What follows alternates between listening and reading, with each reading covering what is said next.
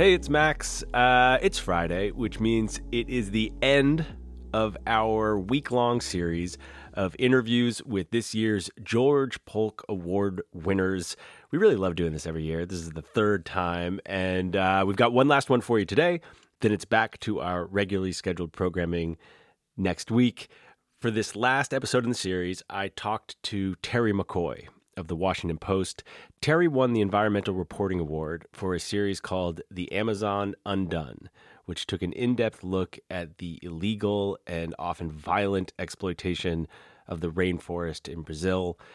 Terry reported the series over two years, and as you'll hear, it's both a climate change story, but also a true crime story. And over the two years, it became a quite personal story, too. Uh, so, anyway, here is my conversation with Terry McCoy. Thanks again for listening to the series all week. And thanks so much to everyone at the Polk Awards for making it happen.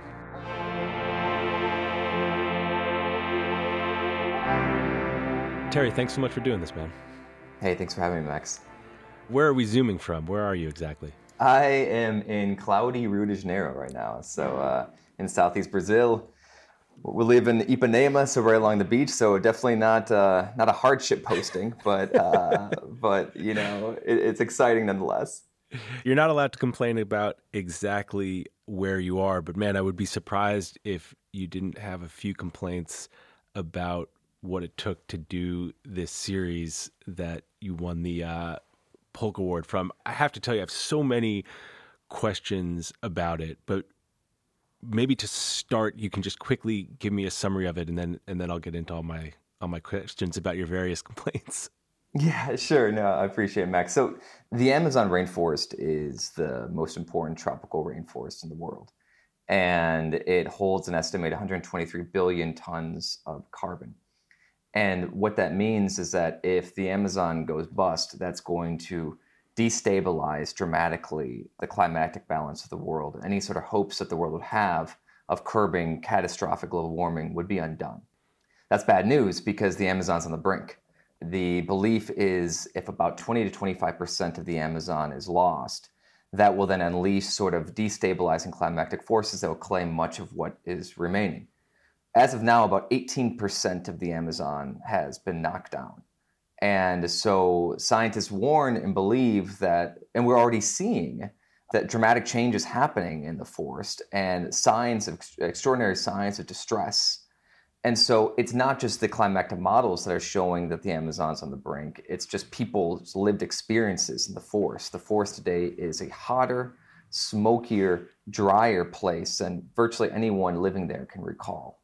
And so the idea was to look at each sort of different system or mechanism that is driving the destruction of the Amazon and do a story about it, whether that is, you know, what is the driving force of deforestation? One of them was beef. You know, this worldwide desire for beef is killing the forest. How, how is it that we've lost so much forest and people continue to knock it down? So, you know, we looked at like impunity in the Amazon and how it is that people continuously get away with environmental crime. So that is the way I try to think of these stories when I got into it was how are we going to tell a climate story as a true crime story? That's such an interesting way to hear you articulate it because I think when I started reading it, I assumed that it was more traditional climate change reporting. The first story in the series kind of breaks down how the rainforest works ecologically, you know, but pretty quickly it becomes a human story. And to hear you describe it as a true crime story, that sounds totally right, which is like, this is not some giant thing that is just happening. It is not related to massive industrial factors that you can't really pin on any certain group of people, it's really personal. Yeah. And so, I mean, ultimately, how the Amazon got to this place is a story of intent. It's not happenstance. It wasn't that the Amazon force unwittingly went down this path.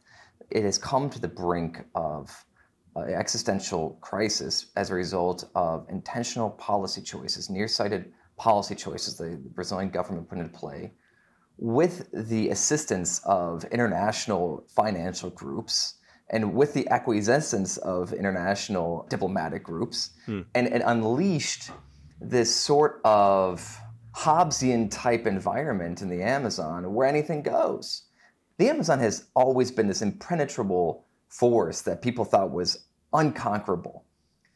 But you know what what the Brazilians did and what the world did along with them was open up the forest just enough to be able to get inside it, but not and they didn't put enough resources in to be able to maintain order.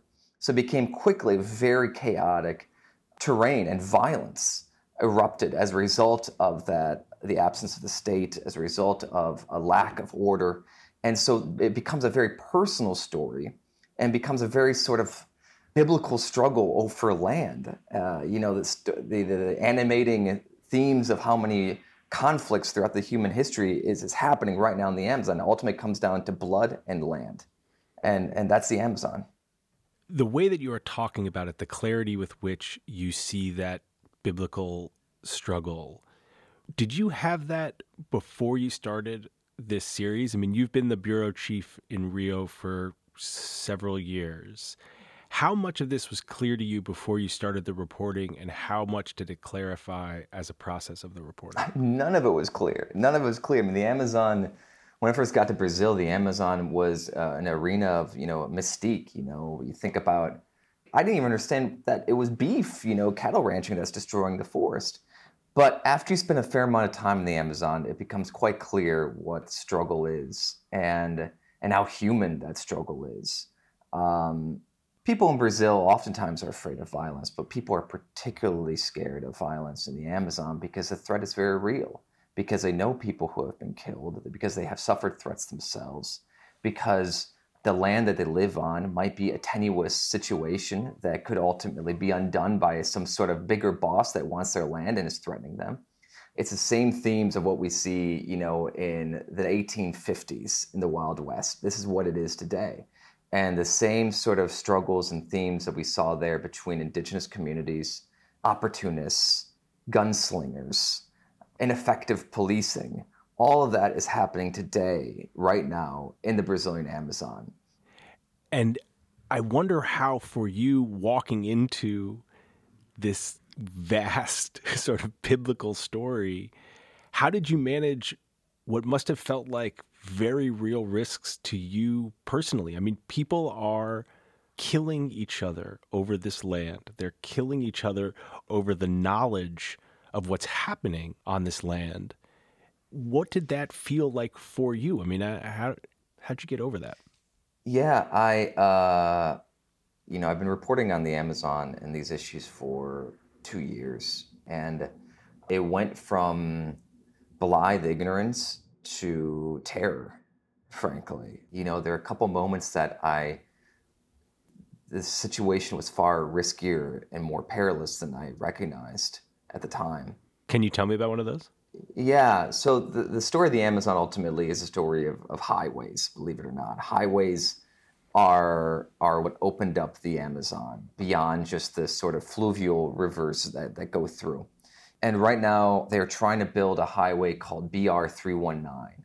And this highway would cleave a path through the most conserved heart of the Amazon forest that remains. And if that part of the forest falls, it is going to be death, according to scientists, for the rest of the forest. Anyway, so they want to build this highway, and they have the highway's been built, but it's a terrible, awful condition. They want to be able to pave it. And so I was going to do this story where I'm going down the highway, which is like the worst highway in Brazil. Um, and with hundreds and hundreds and hundreds of miles. Five, 500 miles through. I mean, you might as well be on the surface of the moon. It's and it's also in places so rough that you can spin out and end up in the forest. I mean, the yeah, it's barely a road for hundreds of miles. Barely a road for hundreds of miles, going through the densest rainforest that you know exists on Earth. There's nowhere to get gas. You gotta you gotta lasso all of your gas barrels to the to the back of your truck as you go down this highway. So it's really sort of like this, you know, uh, heart of darkness type journey into the unknown. And so I was to go with this scientist this sort of driving, crusading scientist named Lucas Ferrante. And we were originally to go, but he canceled And he said, I'm coming under a lot of death threats right now. And I can't go because if I go, I worry it's going to put the entire team at risk because when ambushes happen, they're not just going to be taking out me, they're going to be taking out the entire team. And sometimes, you know, I've come to believe that, you know, sometimes people will almost overstate the danger to try to, you know, make it seem like they're tough. And so I, I personally felt like it would be fine. And I talked to the photographer, and he's like, "Yeah, it should be okay." And so, uh, but anyway, we months go by. We ultimately are able to reschedule this journey at a time when he felt like his situation had calmed. It was safer. But even then, he was like, "People know me on this highway. I have been advocating against paving this highway for years." And this has put him in the crosshairs of a lot of very strong economic interests not just of very wealthy people, but very poor people say, we need this highway to be able to survive. Mm-hmm. And we got this scientist, this tree hugger over here trying to stop it. And so that sort of controversy had made him an enemy for a lot of people. And he's an abrasive guy. He's not afraid to tell people off. Writing op eds accusing the he, yeah, of, of sure. treason. And yeah, I mean, like, uh, he's pissing people off.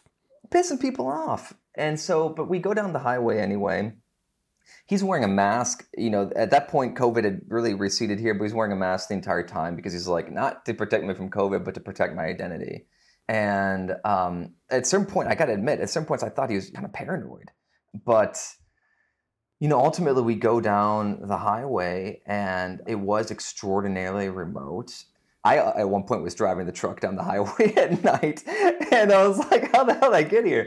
And um, you know, and and but we we ultimately go down the idea of this this guy's journey, this scientist's journey, was to try to investigate deforestation that's happening on highway.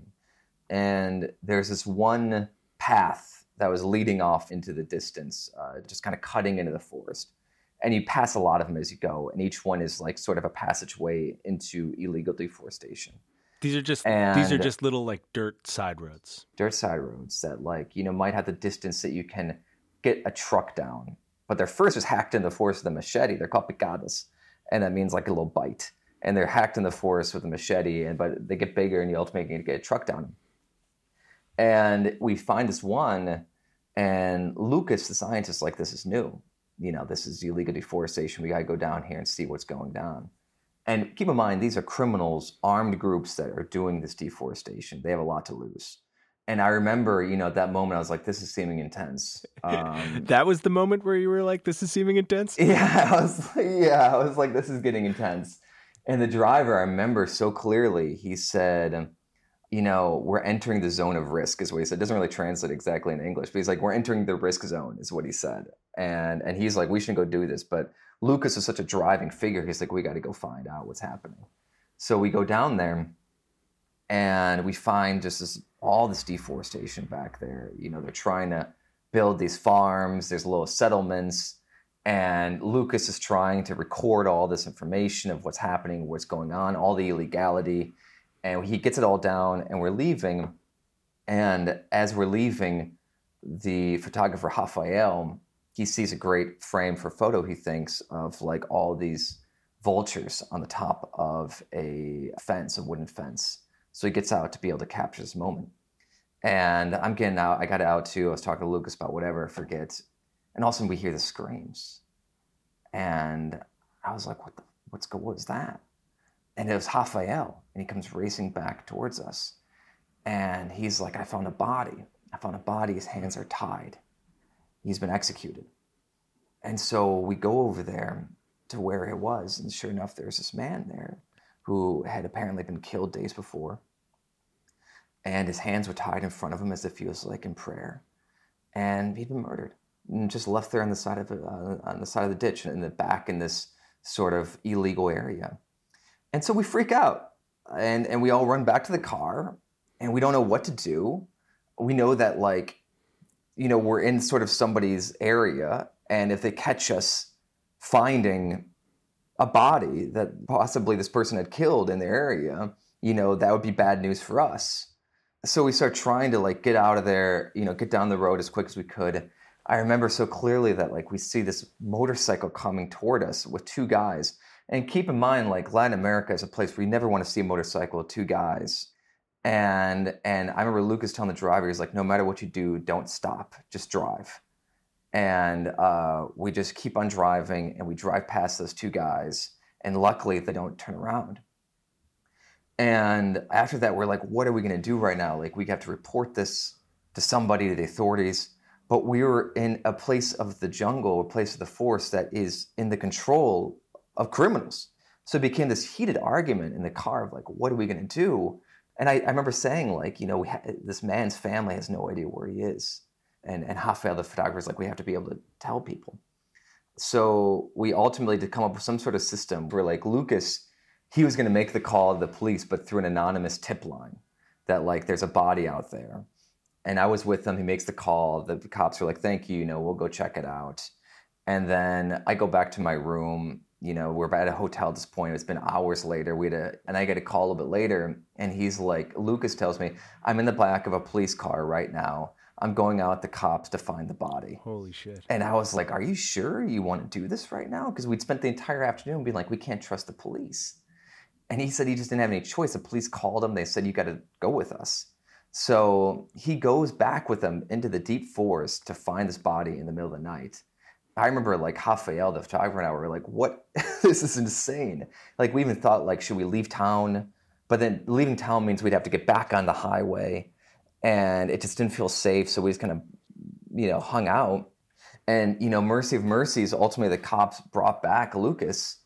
And what happened was, the guy that we found, he had been a key witness in an ongoing murder investigation a missing a farmer had gone missing, and the last person to see him alive had been the guy that we had found, and he had disappeared himself shortly after he told what he told the police.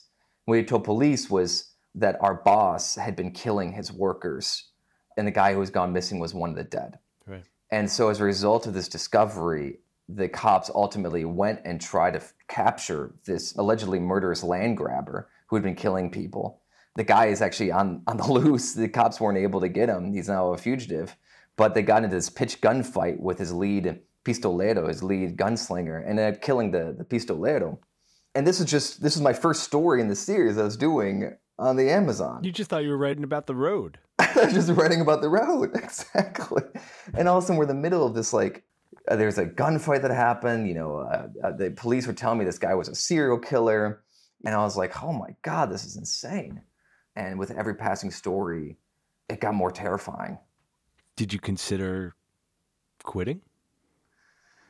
Um, my wife was pregnant at the time, you know. Uh, so I mean, like I was doing these stories, and my wife was like very pregnant, and I was like going off and into the jungle to report all this, and it got, you know, it. I felt like these stories were so important um, and and the sense of mission strengthened when uh, my friend and colleague Dom Phillips, a courageous journalist himself, was out reporting in a very remote area of the forest, and he was murdered. And that happened in June. And so I remember sitting at my desk afterwards and just thinking, I just wanted to, to finish out the series and do it right as some sort of tribute to, to the work and life that he had led.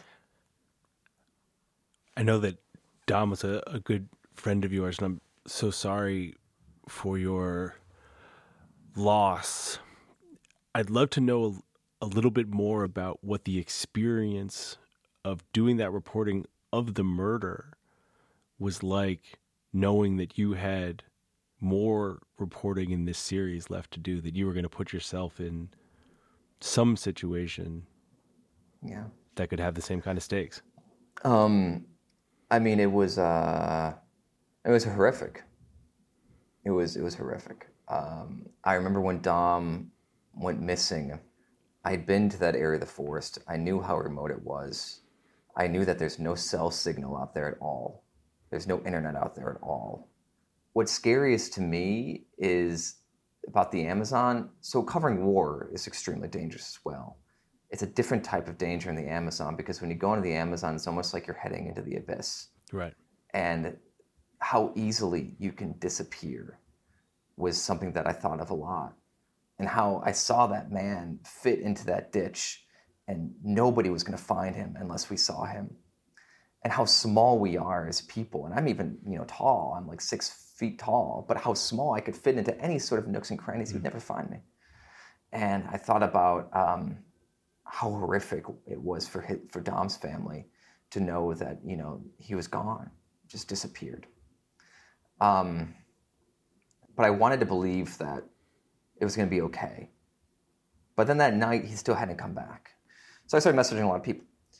And so an attorney for the lead indigenous organization out there, the indigenous organization who Dom was working with when he disappeared, his name was, the attorney's name was Eliesio.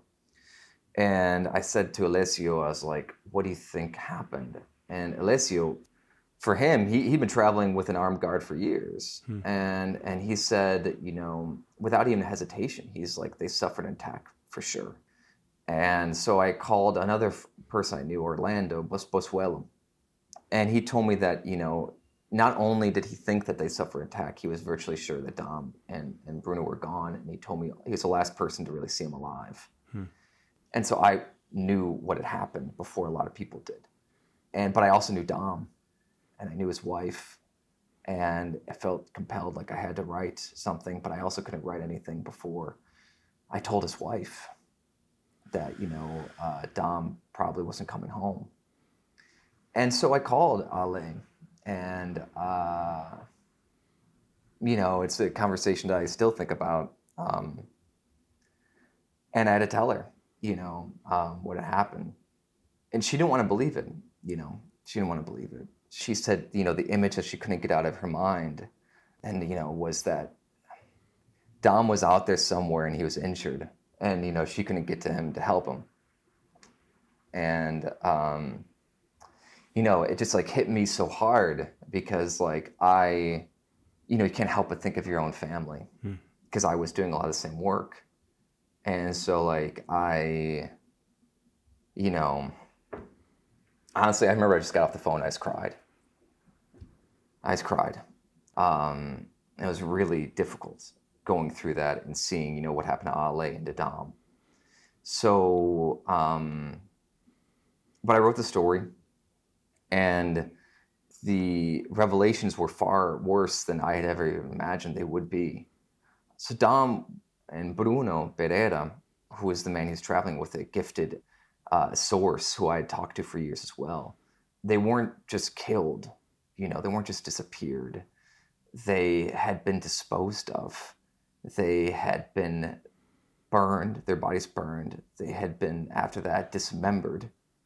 And then they had thrown the remains of their body into a hole in the middle of the forest where the killers thought they would never be found.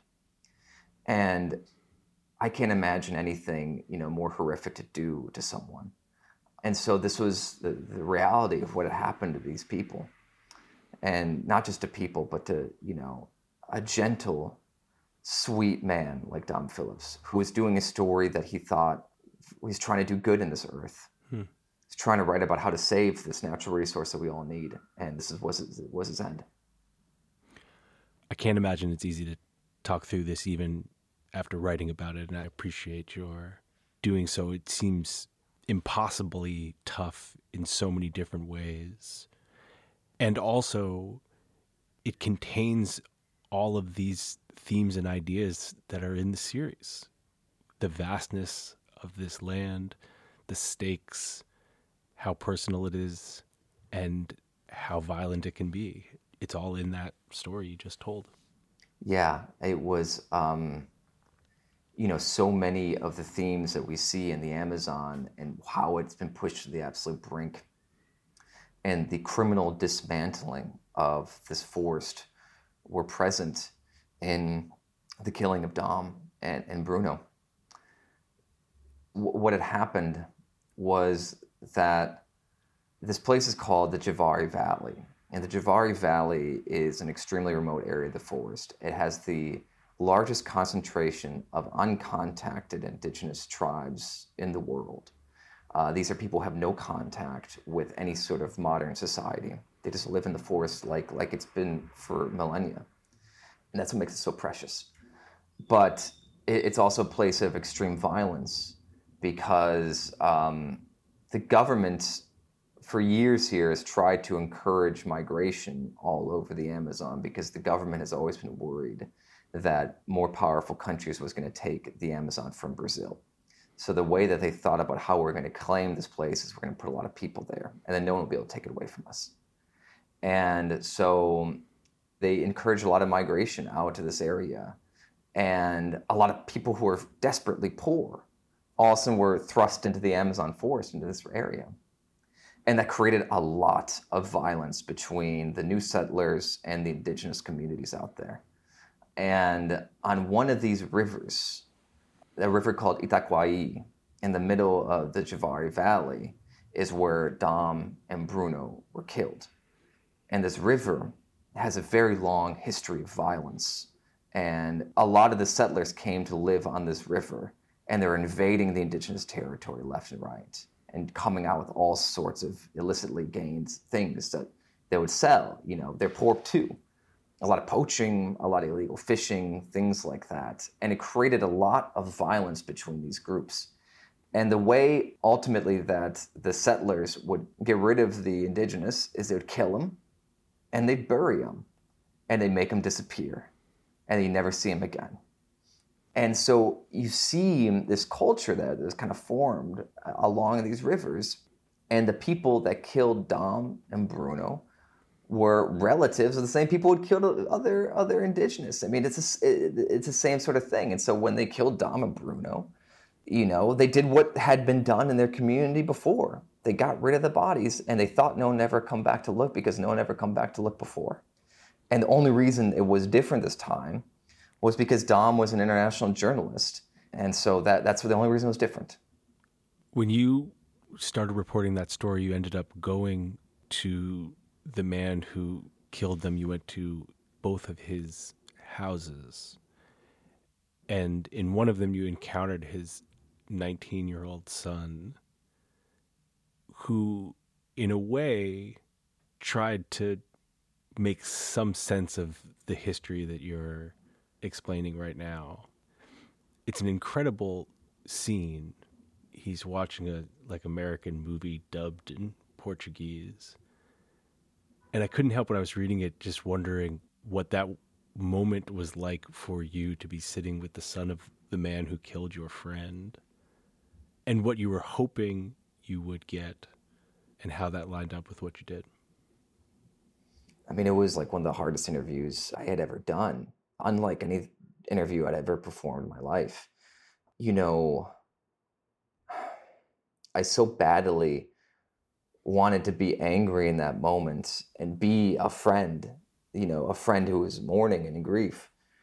But I also knew that I was a journalist in that moment and I wanted to understand his worldview and his perspective to understand how this happened. So I just asked him the questions, you know, without getting too much into my backstory with Dom or anything like that. I just wanted to know why this happened. And what I learned was murder and violence can become ultimately so banal, so normalized that it can be justified to a certain extent. And in some communities in the Amazon, it's become extremely normalized. And his reaction was more or less like, Bruno, who is like this um, indigenous activist, got what was coming to him more or less. He was investigating the wrong guys, and he didn't use the word investigating. He used the word persecuting. He was persecuting the wrong guys. My dad was being persecuted by this guy. He's just a fisherman trying to survive, and we have this indigenous activist persecuting him. And murder is what happens when the wrong guy gets persecuted and he reacts with the wrong head, uh, with a hot head is the quote that he gave.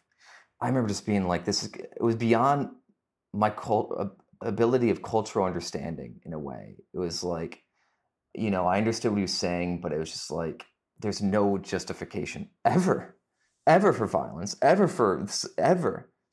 And, and I so badly wanted to, you know, say that, but I was, I just wanted to hear his thoughts about it. And so, but the thing I wanted to ask the most was like, well, you know, Dom, he was just a reporter. Mm-hmm. He had nothing to do with this. He was just a guy in the wrong place at the wrong time. And so I was like, Do you regret at all the killing of Dom? And the son, you know, paused for a long time. And he finally said, Yes. But that's all he said. And so that was, you know, uh, a really troubling. I came away from that interview like very, very disturbed, almost like quivering and shaking from what he, you know, the apparent disinterest of this young, you know, a kid uh, who had obviously been raised in a culture like that. For whom that kind of violence is just a fact. Yeah. There were two other things in, in your article about Dom that stuck with me. And one of them was a conversation you had with him in which he told you at the beginning of the pandemic when lots of expats were leaving Brazil that he wasn't going anywhere because that was his home. And the other was that the work he was out reporting the day he was killed was for a book that was not about the problems in the Amazon, but what the solutions might be. And I wondered what your relationship to both of those things are and how it is or isn't informed by Dom's death. I mean, is this the place that you are going to spend the rest of your professional life? And is there some way in which his focus in looking for solutions does that appeal to you after how you have so thoroughly documented the problems? Yeah, Dom, you know, was a real gentle spirit. He was a real um, idealist and committed to the idea of justice. And so he had written about the problems for years. You know, it, journalists become jaded all the time. You know, they write about problems so much, they think there's no solution ever. But, you know, Dom wasn't that way. He always believed and hoped for, a, a you know, a more healthy environment. And so he wanted to write about that, about the solutions to the problem. And the tragedy of it was that he was, the reporting of the book was so near completion. This was like his last trip. And then he was going to be done. He was going to write the book. And um, that's when, when he was killed. And so, you know, I've been in Brazil for four years.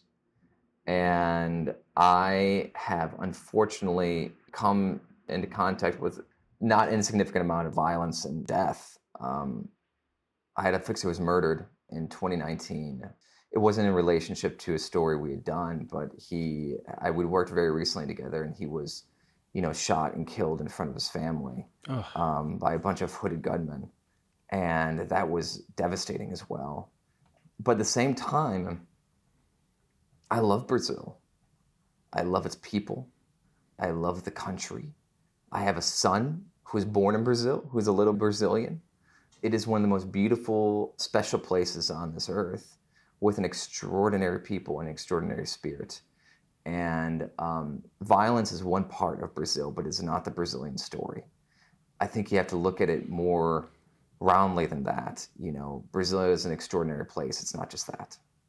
Well, man, I wish you all all the luck in covering it, and um, I have a sense that having this conversation wasn't the easiest thing in the world, and and I um I really appreciate you taking the time and talking about some really really painful stuff. No, I, I appreciate you um, taking the time for it.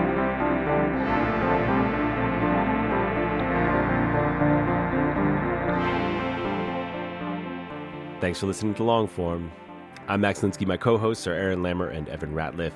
The editor of this episode was Susan Peterson. Thanks to her. Thanks to everyone at Vox with whom we make this show. Thanks to everyone at the Polk Awards, especially John Darnton, with whom we made this week long series. And thanks so much to Terry McCoy of the Washington Post. Go read the whole series. It's called The Amazon Undone.